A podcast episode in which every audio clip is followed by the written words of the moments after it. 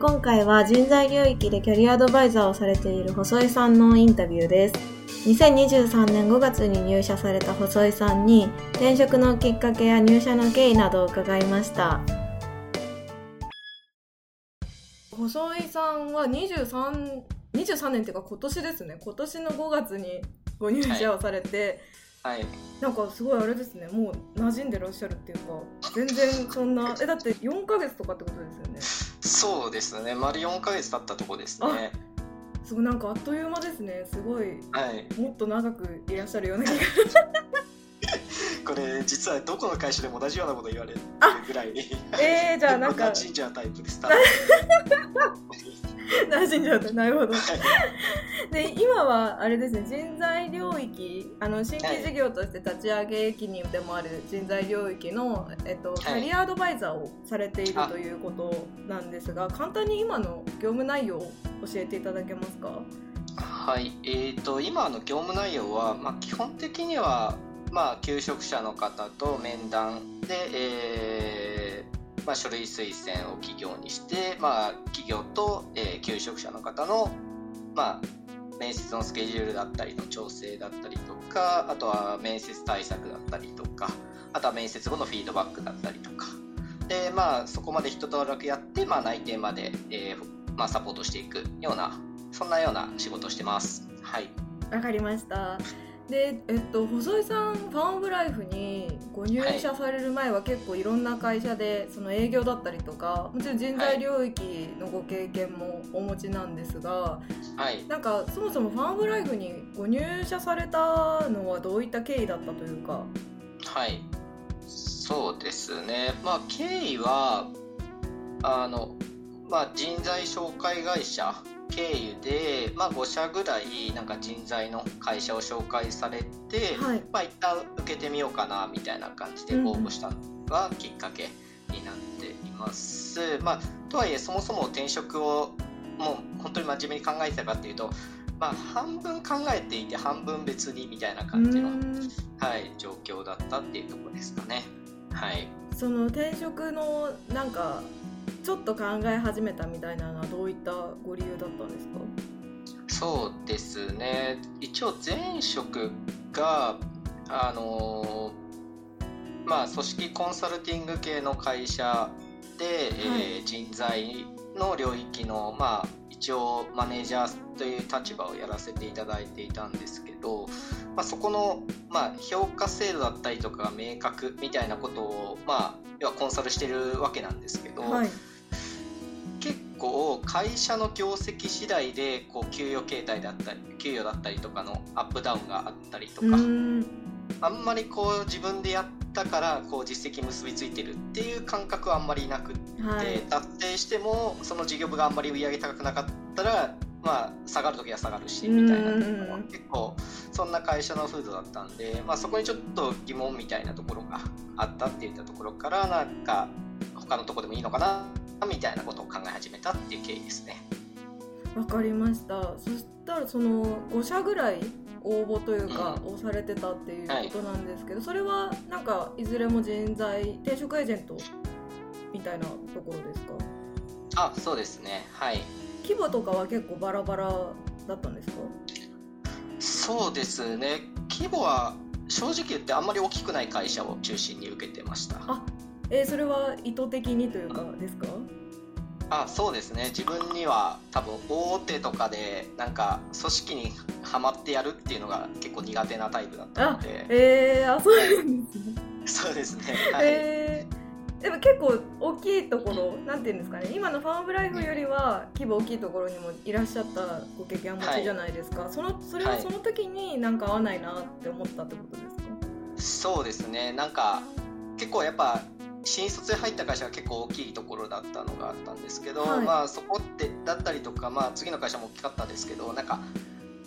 この人のご機嫌取ればみたいなだったりとか なんかちょっとした派閥みたいなはいはいはい。あったりみたいな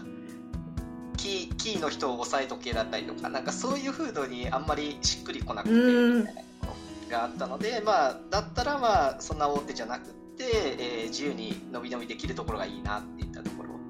がやっぱり自分の中の中心になりましたね。なるほどなるほど でそれで選考というか、ま、ん？5社は選考受けてみて割とあれですかもう面接とかもちゃんと受けてたって感じなんですかその5社は？そうですね、えーそうですね。全部一時はやって最終も何社か通ったのかなって感じですね。最終まで至った会社もあったなって感じですかね。じゃあファンオブライフの選考って、じ何回ありました面接自体は？面接自体2回でしたね。2回1回目が人事的なポジションの人どうですか？えっと伊藤家さんとですね。1回目が伊藤は家さん、2回目がい、2回目が佐久間さん。あなるほどなるほど。わはい。かりました、なんかその時の印象って覚えてます？それぞれ一時と最終。そうですね。一時から結構深掘ってるというかなんかこうあなんかこ伊藤家さんとコミュニケーション取っててなんか合うなっていう感覚でした。ねえー、なんか合うな。なんていうんですかね、はい。こうやり取りの中でのこうキャッチボールじゃないですけど、はい。自分が言いたいことを結構汲み取って次の質問が来るだったりとか、あーなるほどなるほど。はい、そういったのが結構印象的に残ってますね伊藤家さんの。うんうんうん。はい。2時はどうでした？に最終が、えー佐久間さんだったんですけど あのビルの位置がなかなか分かんなくて結構遅刻しそうになりながら汗だくで到着してる記憶があってですね、はい。はい、で到着するのにあすぐエレベーター降りたらすぐ出迎えてくれてであの汗ちょっと乾かしてくださいみたいなはい。はい、で結構フランクななんか感じでなんか結構カジュアルな感じだったんですけどそれこそまあ本当になんか、まあ、面接だったと思うんですけど本当にカジュアル面談に近いような感じでしたね。はい。なんかその時の細井さんのこう希望順位的にはファンブライフはどんな感じだったんですか？正直言って、えっと、希望としてはどこも1位とまではつけがたいみたいな、まあ、現職にでもいいかなとか思ってたりとか。そうですよね。確かに最初のはい。始め方もなんかそんな感じでしたもんね、そうですね、うんはい。なんかそういった中であの結局今ご縁があってファンオブライフにいらっしゃるということなんですがなんかその入社に決定できたのはどういった理由があったんですか？そうですね。そこに関しては大きく2点ありまして、はい。え1点目はあのやっぱ新規の領域での事業の、えースタートといったところで、まあ、はい。新領域の事業、まあ、開始のフェーズで携われること、まあ、ここはめちゃくちゃ面白そうだなうんっていうのが、はい、率直に思っていてっていうのと、まあ、転職するならそういったことをやりたいなっていうのもあったのでそこが叶っていた点。で2つ目があの評価の部分ですね、はい。やっぱり自分が頑張ったらしっかり対価として現れるといったような社風。あとはスピスピード感がめちゃくちゃ速かったっていうのもあるんですけど。はい。スピードまあそこが感、大きな理由かな。はい。スピード感っていうのはその選考のですか、あの二次面接の佐久間さんとの面接の最後にもう分かってるかもしれないですが内定ですからねって言われたんですよ はい。あなんかそれすごいあのこれまでも何人か社員のインタビューできたんですけどはい。結構皆さん本当選考が早いっておっしゃるんですけど、うん。なんか本当にそれはなんかうちの特徴としてありそうな感じがします。あーなるほど。あじゃあまずさっき挙げていただいたのだと1個目がその新規事業に関わりたいってところでしたよね。そうですね。なんか他のその受けてたところもそういう目線で一応探されてはいたってことなんですか？そうですね、まあ、新規事業じゃなかったとしても少人数でまだそんなにあの立ち上がって間もないよっていう、うんうんうん。はい。はい、あの時点の時に受けてるって感じでしたね。なるほど。で2点目が評価制度。はい、そうですよね。多分弊社の特徴は結構インセンティブの金額が割とこうなんていうんですかね。青天井というかうん。頑張れば頑張った分だけ個人に還元っていうのが多分あるのでそういったところですかね。そうですね。はい。わかりました。なんか結局内定はそのファンオブライフ以外にも持ってらっしゃったんですか？で内定自体は出てなくっでファームライフまあ今の現職からデータ時点でまあ内容を見てあ問題ないなって思った時点でもう全部断った感じですね。はい、なるほど。じゃあそうなると多分比較されたのはその当時在籍されてた企業に残るか転職するかの方が大か大きかったというかですよね。そうですね。はい。それの転職の決め手はさっき挙げていただいたところが主ですか、うん、そうですね。はい。わかりました。じゃあそれでご入社をされたということなんですけど、うん、なんか迷ったところとかはありませんでした？ああそうですね。あんまりすごい迷ってはないですね。多分結構早かったんじゃないですかね。多分僕の意思決定は。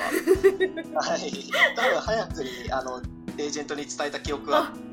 ありましたね。へえー、なんか不安とかありませんでした？いやまあ一個懸念だったのはああ最初言われたのが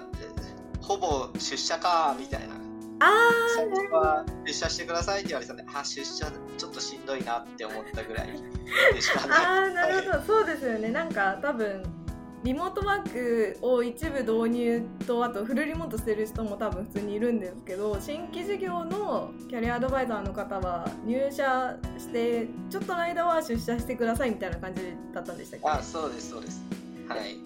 なんかもともとはそのリモートワークみたいなのは転職の軸とかには入れてたんですか、まあ、できればぐらいだったので、うん、そこまですごい重要度は高くはなかったかもしれないですね前職の時は結構リモートは使われてたんですか？あそうですね。前職は、えー、週1出社。あとはリモートっていう感じでしたね。なるほど。確かにそれから結構ほぼ毎日出社してって言われるとなるとちょっとなんか気合というか覚悟は必要ですよね。いやそうなんです。はい。そこだけは懸念に感じたところでした、ね、確かに。それだけはちょっと迷うかもしれないはい。わかりましたそしたら、えっと、それで23年の5月ですねにご入社をされたんですが入社されてみてなんかギャップに感じたことってありました？そうですねいい意味でのギャップはあったなって思っていて、はい、具体的に言うと本当に意思決定スピードというかそこ早いなみたいな。はいはいはい。いやこういうとこっていりますかねって言ったらいやいらないですねって言ってもうすぐすぐそこは削ったりとか、はい、いるって思ったらすぐにあの佐久間さんだったり動画さんが反映してくれたりとか。でまあ難しいよねってなった時もそこもすぐに改善してくれたりとか、うん、改善に向か向けて僕だったりとか。そこはすごいいい意味でのギャップでしたね。なるほど。なんかそうですね。確かに意思決定ってなんか規模組織の規模が小さくても結構意思決定のスピードってなんか遅い会社もあるみたいな話をたまに聞くんですけど今までなんか細井さんがいらっしゃった組織の中でもやっぱり早いなって思われます？あめちゃくちゃ早いなって思いましたね。なるほど。あじゃあそれが良い意味でギャップだった。そうですね、うん、はいまだ今ご入社されて4ヶ月ということなのでちょっと全貌を知るみたいなのは多分ままだまだこれからっていう段階なような気もするんですが細井さんの思うファームライフのいいところとか魅力ってどんな点だと思われますか？そうですね。まあ魅力の部分で言ったら、まあ、先ほど言ったあのその意思決定のスピードだったりとか、まあ、スピード感持ってできるっていうところが一つって言ったところと、はい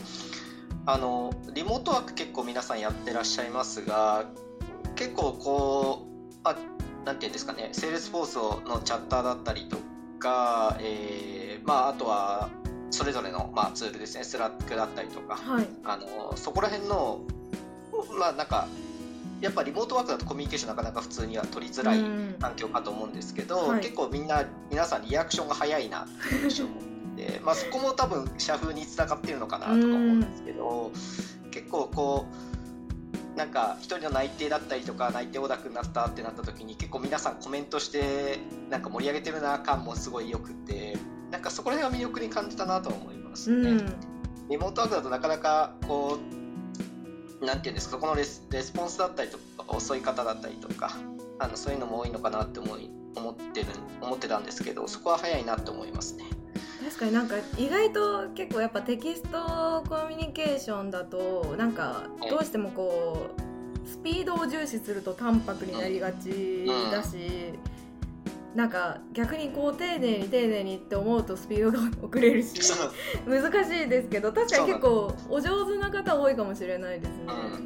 うんわ、かりました。うんあであれですよね。細井さんはなんかさっきリモートの話が出ましたけど、はい、それでいうと今はリモート週2ぐらいでやってらっしゃるんでしたっけ？えっと今週3、ね、あ週3か。失礼しました、はい、それどのくらいからリモートは使われるようになったんですかご入社されてから。そうです。多分1か月ぐらいでどっちでもいいですよみたいな感じを佐久間さんから言われた記憶があるんで入社してそんなにた本当経ってなかったんです、ね、あじゃあもう結構すぐそんな感じなんですね。そうですね。今人材の他の CA の方々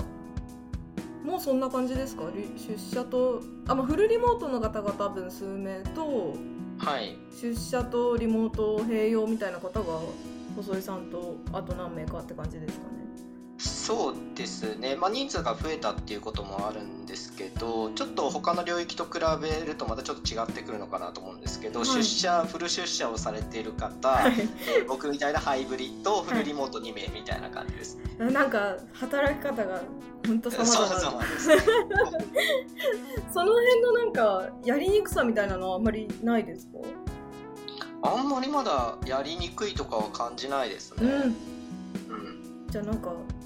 ミュニケーションのコツみたいなのがあるんですかね？